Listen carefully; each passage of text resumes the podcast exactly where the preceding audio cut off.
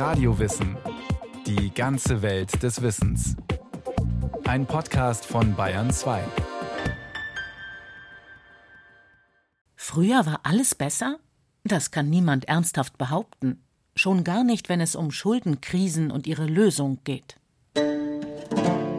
Wenn zum Beispiel ein König im frühen Mittelalter pleite war, so konnte es durchaus sein, dass seine Gläubiger, nun ja, dran glauben mussten. Mit anderen Worten, sie wurden enthauptet. Damit war die Schuldenkrise für den König erledigt. Kein Kreditgeber, kein Problem. So einfach war das. Es dürfte in den Ohren der Geldgeber also schon damals ziemlich bedrohlich geklungen haben, wenn der König ankündigte, es einem heimzahlen zu wollen. Heute fürchten Gläubiger zwar nicht mehr um ihr Leben, aber manchmal immer noch um ihr Geld. Denn Staatsbankrotte sind keineswegs selten. Historisch betrachtet war sogar fast jedes Land der Welt schon einmal pleite. Allein in den vergangenen 200 Jahren gab es 250 Staatspleiten in mehr als 100 Ländern. Lange Zeit waren solche Probleme für uns Europäer allerdings weit weg. Schuldenkrisen spielten auf anderen Kontinenten, in Afrika oder Südamerika. Das hat sich mit der Schuldenkrise Griechenlands geändert. Heute gibt es auch in Europa wieder Angst vor Staatspleiten. Oft wird dabei auf die steigende Verschuldung vieler Staaten verwiesen, die allein ist aber gar nicht das Problem. Es kommt darauf an, bei wem der Staat verschuldet ist und wie es generell um seine Wirtschaft steht. Eine typische Situation, wie ein Staat in Finanznot gerät, beschreibt Ökonom Hermann Adam Professor am Otto-Suhr-Institut für Politikwissenschaft der Freien Universität Berlin. Dazu kommt es, wenn die wirtschaftliche Entwicklung des Landes sehr schwach ist, wenn sich das Land in einer Wirtschaftskrise befindet, keine Steuereinnahmen erzielt werden oder die Steuereinnahmen drastisch einbrechen. Und es kommt auch dazu, wenn der Staat vielleicht private Wirtschaftsunternehmen stützen muss, um den Wirtschaftseinbruch noch abzuwenden. Wenn er beispielsweise Banken stützen muss, dann nimmt er Kredite auf und wenn dann die Wirtschaft trotzdem nicht anspringt, dann wird es problematisch. Für den Staat und damit auch für seine Bürger. Denn die bekommen eine Schuldenkrise direkt zu spüren. Das heißt, äh, wenn die Steuereinnahmen halt nicht so fließen, um die Schulden zu tilgen, versucht man bei den Staatsausgaben zu kürzen und da fallen dann als erste disponible Masse immer die Sozialausgaben an. Und wenn man dann Sozialausgaben kürzt, Renten kürzt, Unterstützungen kürzt, Subventionen bei den Unternehmen, dann spürt das die Bevölkerung natürlich ganz hart und dann sind Unruhen eigentlich äh, vorprogrammiert. Beispiel Griechenland. Allein zwischen 2010 und 2017 wurden die Renten zehnmal gekürzt. Das Durchschnittseinkommen eines Rentners ist um ein Viertel gesunken. Eine Schuldenkrise führt oft zu einer Krise des gesamten Staates. In vielen Ländern kommt es zu Demonstrationen, zur Abwahl der Regierung, manchmal sogar zu Aufständen oder Putschversuchen. Eine hochexplosive Mischung. Das heißt, eine Regierung eines solchen Landes kommt in sehr schwierige Situationen. Auf der einen Seite muss sie mit Unruhen in der eigenen Bevölkerung rechnen. Auf der anderen Seite muss sie mit Unruhen bei ihren Gläubigern rechnen. Sie wird also geradezu zerrieben. Das ist eine ganz schwierige Situation für solche Länder. Die Gläubiger bangen um ihr Geld, versuchen es aus dem Land abzuziehen. Das verschlimmert die Krise meistens. Denn ein Staat, der von der Pleite bedroht ist, bekommt kurzfristig nur schwer Geld am Kapitalmarkt, selbst wenn es nur um kleine Beträge geht. In Griechenland haben deshalb die europäischen Staaten einen sogenannten Rettungsschirm aufgespannt, mit dem kurzfristig Hilfskredite bereitgestellt wurden. Im Gegenzug musste das Land viele Zugeständnisse machen. Zum Beispiel staatliches Eigentum wie den Hafen von Piräus verkaufen. Typisch für Schuldenkrisen ist auch, dass eine Regierung versucht, die finanziellen Probleme zu lösen, indem sie mehr Geld druckt. Damit kann sie zwar Löhne und Renten erstmal zahlen, aber je mehr Geld im Umlauf ist, desto höher steigt die Inflation. Der Wert der Währung sinkt und die Menschen können sich immer weniger dafür kaufen. Das verschlimmert die soziale Lage im Land. Eine Schuldenkrise gepaart mit einer Hyperinflation erlebte beispielsweise Deutschland 1923. Auf ihrem Höhepunkt kostete ein Liter Milch 360 Milliarden Reichsmark. Kein Wunder, dass die Menschen ihre Geldscheine irgendwann zum Feuermachen benutzt haben. Kaufen konnten sie damit ohnehin nicht mehr viel. Gelingt es einer Regierung nicht, einen Ausweg zu finden und kann oder will sie ihrer Bevölkerung keine weiteren Einschnitte zumuten, stellt sie schließlich die Zahlungen ein. Das Land ist offiziell bankrott. Pleite. Finito. Gleichzeitig ist das in der Regel der Startschuss für Verhandlungen mit den Gläubigern. Enthauptungen sind ja, wie gesagt, keine Option mehr. Stattdessen versucht die Regierung mit ihren Kreditgebern eine Umschuldung auszuhandeln. Eine Umschuldung ist letztendlich ein Vehikel, um eine solche Schuldenkrise zu lösen. Dabei werden alte Schuldenpapiere gegen neue Schuldenpapiere umgetauscht zu einem niedrigeren Wert. Es kommt also zu einem Schuldenschnitt. Christoph Trebesch, Professor für Volkswirtschaftslehre am Kieler Institut für Weltwirtschaft. Trebesch hat Daten zu Staatspleiten der letzten 200 Jahre ausgewertet und dabei festgestellt, dass sich die Höhe des Schuldenschnitts kaum verändert hat trotz einiger Auf- und Abbewegungen. Im Kern ist es so, dass Gläubiger etwa 50 Prozent ihrer Investitionen verlieren. Also es kommt zu einem Schuldenschnitt von etwas weniger als 50 Prozent. Das war so im späten 19. Jahrhundert, das war so in den Zwischenkriegsjahren und das ist eben auch in den 80er Jahren oder auch heute noch so. Die Gläubiger stimmen einem solchen Schuldenschnitt zu, weil sie hoffen, dass der Staat wirtschaftlich bald wieder auf die Beine kommt. Gelingt das nicht, sehen sie von ihrem Geld vielleicht gar nichts wieder. Mit wem die Regierung einen Schuldenschnitt aushandelt, hängt davon ab, bei wem sie verschuldet ist. Zu den größten Gläubigern gehören in der Regel andere Staaten und die großen internationalen Banken. Während einer Krise kommen außerdem multilaterale Kreditgeber wie der IWF und die Weltbank hinzu. Zunehmend wichtiger wird aber noch eine weitere Gläubigergruppe, die manchmal zusammengefasst als Private Sector, privater Sektor bezeichnet wird, aber eigentlich sehr heterogen ist. Versicherungs- oder Hedgefonds, die im Auftrag von Anlegern Geld investieren, gehören dazu. Aber auch private Kleinanleger. Und nicht zuletzt Staatsfonds, wie der norwegische oder saudi-arabische, werden zum Private Sector gezählt. Auch wenn sie eigentlich im Auftrag von Staaten handeln. Im Vergleich dazu war die Welt früher geradezu übersichtlich. Wenn ein Land pleite war, trafen sich die wichtigsten Gläubiger, um über einen Schuldenschnitt zu beraten, sagt Kai von Lewinsky, Juraprofessor an der Universität Passau. Also die Schulden und damit die Insolvenzlage war hauptsächlich eine Frage zwischen Staaten oder zwischen sehr großen Akteuren, etwa den internationalen Banken. Es gab also nur eine begrenzte Zahl von Akteuren. Und wenn ich eine begrenzte Zahl von Akteuren habe, die sich auch alle untereinander kennen und eingespielt haben, findet man leichter eine Lösung. Wie 1956. Da trafen sich erstmals auf Drängen des von der Pleite bedrohten Argentiniens dessen Gläubigerländer in Paris, um über einen Schuldenschnitt zu beraten. Sie fanden einen Kompromiss für Argentinien und trafen sich fortan regelmäßig, um sich über Erlasse für überschuldete Länder auszutauschen. Pariser Club heißt das Gremium, auch Deutschland ist Mitglied. In ähnlicher Weise tagt seit den 1970er Jahren der Londoner Club, ein Gremium der großen Banken. Sie orientieren sich an den Verhandlungen des Pariser Club. Die Clubs treffen sich heute noch, ihre Bedeutung aber schwindet. Denn die Gläubiger des Private Sector sind dort nicht vertreten. Staatsschulden sind heute in großem Maße international handelbare Anleihen. Das heißt, die Zahl von Staatsgläubigern hat sich enorm vervielfacht. Jeder kann heute eine Staatsanleihe von fast jedem Staat kaufen. Das heißt, die Gruppe der Gläubiger ist gar nicht mehr so zu koordinieren, wie das früher etwa in diesen Clubs war. Die Gläubigerschaft ist sehr unübersichtlich geworden.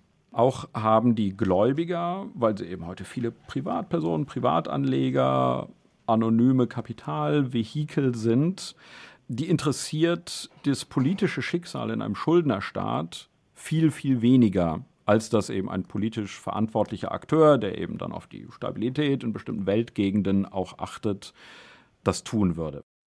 Deshalb ist es schwieriger geworden, sich einvernehmlich auf einen Schuldenschnitt zu einigen. Einzelne Gläubiger, oft sind das große Hedgefonds, verweigern sich einer Lösung und fordern stattdessen die volle Kreditsumme ein, nicht selten vor Gericht.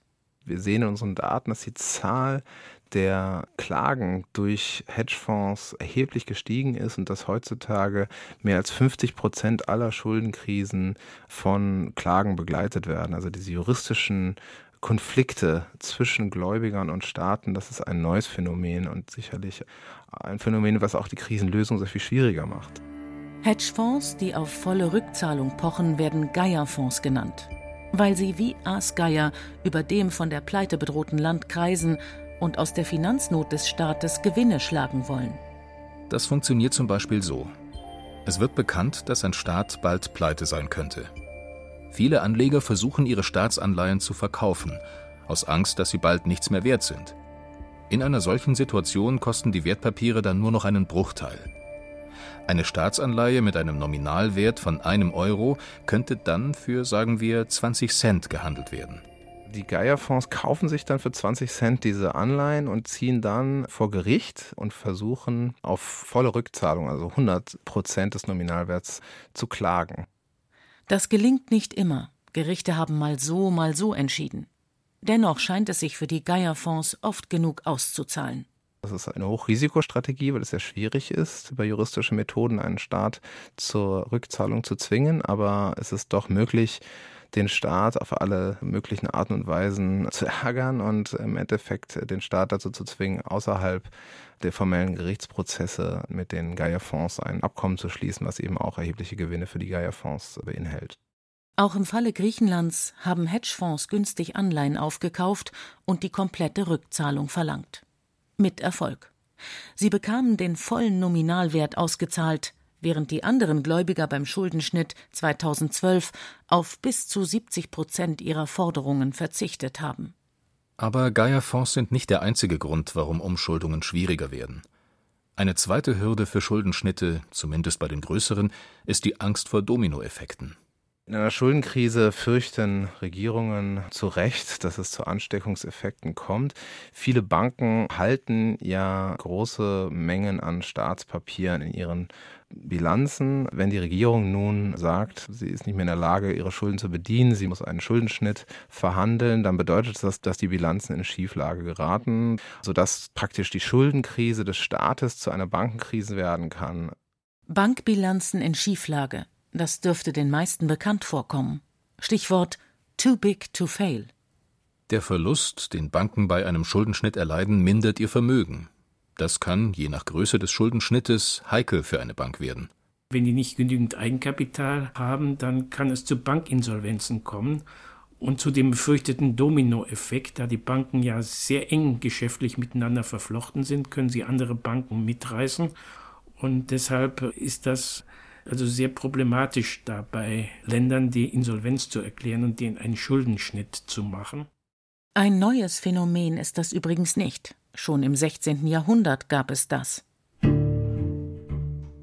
Nicht zuletzt, um die eigenen Banken zu schützen und Ansteckungseffekte zu vermeiden, sind Schuldenschnitte für die internationale Staatengemeinschaft deshalb nur das allerletzte Mittel.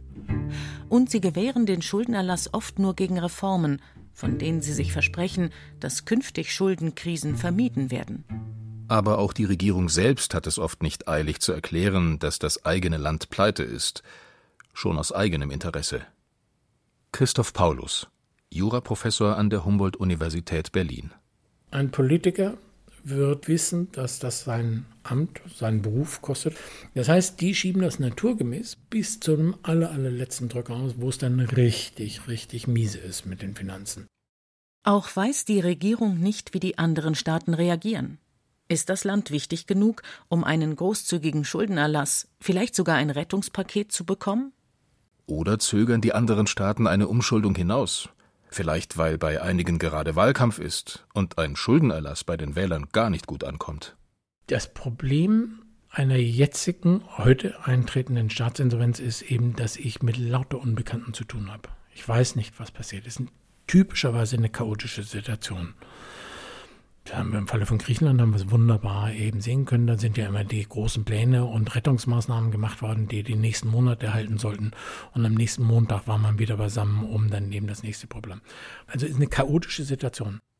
Der Insolvenzrechtler Paulus würde das gern ändern. Er wirbt seit vielen Jahren dafür, auf internationaler Ebene ein geordnetes Verfahren zu etablieren. Ein ordentlicher Rahmen für einen chaotischen Prozess gewissermaßen. Der ganz große Vorteil eines geordneten Verfahrens besteht eben darin, dass mir jemand sagt, was muss ich tun als Schritt 1, was ist Schritt 2, was ist Schritt 3. Das ist enorm hilfreich, dass ich eine Struktur in dieses Chaos reinbekomme. Schritt 1 wäre, dass eine Regierung, sobald die Pleite absehbar ist, offiziell einen Antrag auf Insolvenz einreicht. Sie macht das bei einem Forum, das noch zu gründen wäre. Paulus würde es gerne mit ehemaligen Politikern besetzen. Denn die verstünden am besten, wie das politische Geschäft läuft und wo eine Regierung im Staatshaushalt Gelder verstecken könnte. Unter der Moderation des Forums würde der Schuldnerstaat mit Vertretern der Gläubigergruppen über eine Umschuldung verhandeln. Beide Seiten haben ein großes Interesse daran, dass es zu einer Lösung kommt. Die Gläubiger wollen ihr Geld oder wenigstens einen Teil davon zurück und der Pleitestaat kann die Forderungen der Gläubiger nicht einfach ignorieren, denn sonst würde er auf Jahre hinaus kein Geld mehr am internationalen Kapitalmarkt leihen können. Das war zum Beispiel bei Russland der Fall. 1917, nach der Oktoberrevolution, weigerte sich Lenin, die Schulden des Zaren zu übernehmen. 80 Jahre später, nach dem Zusammenbruch der Sowjetunion, zahlte die russische Regierung den Investoren oder vielmehr dessen Urenkeln das Geld aber tatsächlich noch zurück. Es gehe um die russische Ehre, sagte der damalige Ministerpräsident Viktor Tschernomyrdin. Tatsächlich dürfte der Grund gewesen sein, dass sich das Land 1997 erstmals wieder Geld von internationalen Anlegern leihen wollte. Das zeigt, wie wichtig der Zugang zum Kapitalmarkt ist und erklärt auch, warum die Staaten, die nahezu pleite sind und dessen Bevölkerung schon auf die Barrikaden geht, die Schulden internationaler Geldgeber meistens noch pünktlich zurückzahlen. Paulus rechnet deshalb damit, dass man im Forum zu einem Kompromiss kommt. Allein mit einem Schuldenschnitt für den Pleitestaat sei es aber noch nicht getan. Sondern er muss seinerseits eben auch die Strukturmaßnahmen offenbaren, die er verändern will damit die Gläubiger aufgrund dessen eben beurteilen können, wie realistisch ist das, wenn wir jetzt auf Forderungen verzichten, besteht dann eine Chance, dass auf die lange Sicht dieser Staat dann wenigstens am Kapitalmarkt bleibt. Und schließlich wird abgestimmt. Am Ende des Tages muss über diesen Plan eben mit einer bestimmten, erforderlichen, qualifizierten Mehrheit abgestimmt werden. Das würde auch Geierfonds an einen Schuldenschnitt binden. Sie könnten dann nicht mehr auf volle Rückzahlung pochen. Zu den rechtlichen wie politischen Details dürfte es einige Debatten geben. Das Wichtigste ist für Paulus aber ohnehin, dass es ein solches berechenbares Verfahren gibt. Nehmen Sie den Streit zwischen Bürgern, nehmen Sie den Streit zwischen Finanzbehörden und Bürger. Gäbe es keine Ordnung, würden wir uns wechselseitig die Schnauze einhauen. Dann würde halt der Stärkere siegen. Auf jeden Fall gäbe es jede Menge Chaos bleibt die Frage, wie realistisch ein Insolvenzverfahren auf internationaler oder zumindest auf EU-Ebene ist. Der Staatsrechtler von Lewinsky ist skeptisch. Dass souveräne Staaten sich einem solchen Verfahren unterordnen, hält er für wenig wahrscheinlich. Er geht vielmehr davon aus, dass es künftig im Vorfeld mehr Absprachen gibt, um zu vermeiden, dass es überhaupt so weit kommt den Ansatz, den ich in der europäischen Politik sehe, oder wo es politisch wohl hingehen mag, ist, dass man präventive Maßnahmen, also eine vorgezogene Haushaltsaufsicht, für die gibt es das schöne Wort europäisches Semester, sowas wird eingeführt, um eine Insolvenzlage zu verhindern. Ich denke, in diese Richtung fährt der europäische Zug. Aber ob geordnetes Verfahren oder nicht, Wichtig für einen Staat ist, dass nach der Bankrotterklärung bald ein Ende der Schuldenkrise absehbar ist. Menschen machen keine Pläne, Unternehmen investieren nicht, wenn sie die wirtschaftliche Lage dauerhaft für aussichtslos halten. Ein gutes Beispiel dafür, welche positiven Folgen ein Schuldenerlass haben kann, ist übrigens Deutschland. Nach dem Zweiten Weltkrieg haben die Siegermächte im Londoner Schuldenabkommen Deutschland, also Bundesrepublik Deutschland, die Schulden weitgehend erlassen und das war der Grund für den wirtschaftlichen Aufschwung. Dabei hat natürlich eine Rolle gespielt, dass die Welt sich schon damals in zwei Blöcke geteilt hat und die westlichen Siegermächte ein Interesse daran hatten, dass es Deutschland wirtschaftlich bald wieder gut ging, um sozusagen einen Block zu haben gegen den kommunistischen Block. Es war also nicht nur von den Siegermächten ein Einsehen oder ein großes Verzeihen gegenüber Deutschland, sondern da spielten auch eigene weltpolitische Interessen mit eine Rolle. Aber man sieht, durch den Schuldenerlass ist es Deutschland dann wirtschaftlich sehr gut gegangen bis zum heutigen Tage und wir haben auch eine stabile demokratische Entwicklung. Sie hörten Wenn ein Staat pleite geht von Schuldenerlässen und Neuanfängen von Maike Broska. Es sprachen Katja Amberger und Christian Baumann. Ton und Technik Adele Kurzil. Regie Sabine Kienhöfer. Eine Sendung von Radio Wissen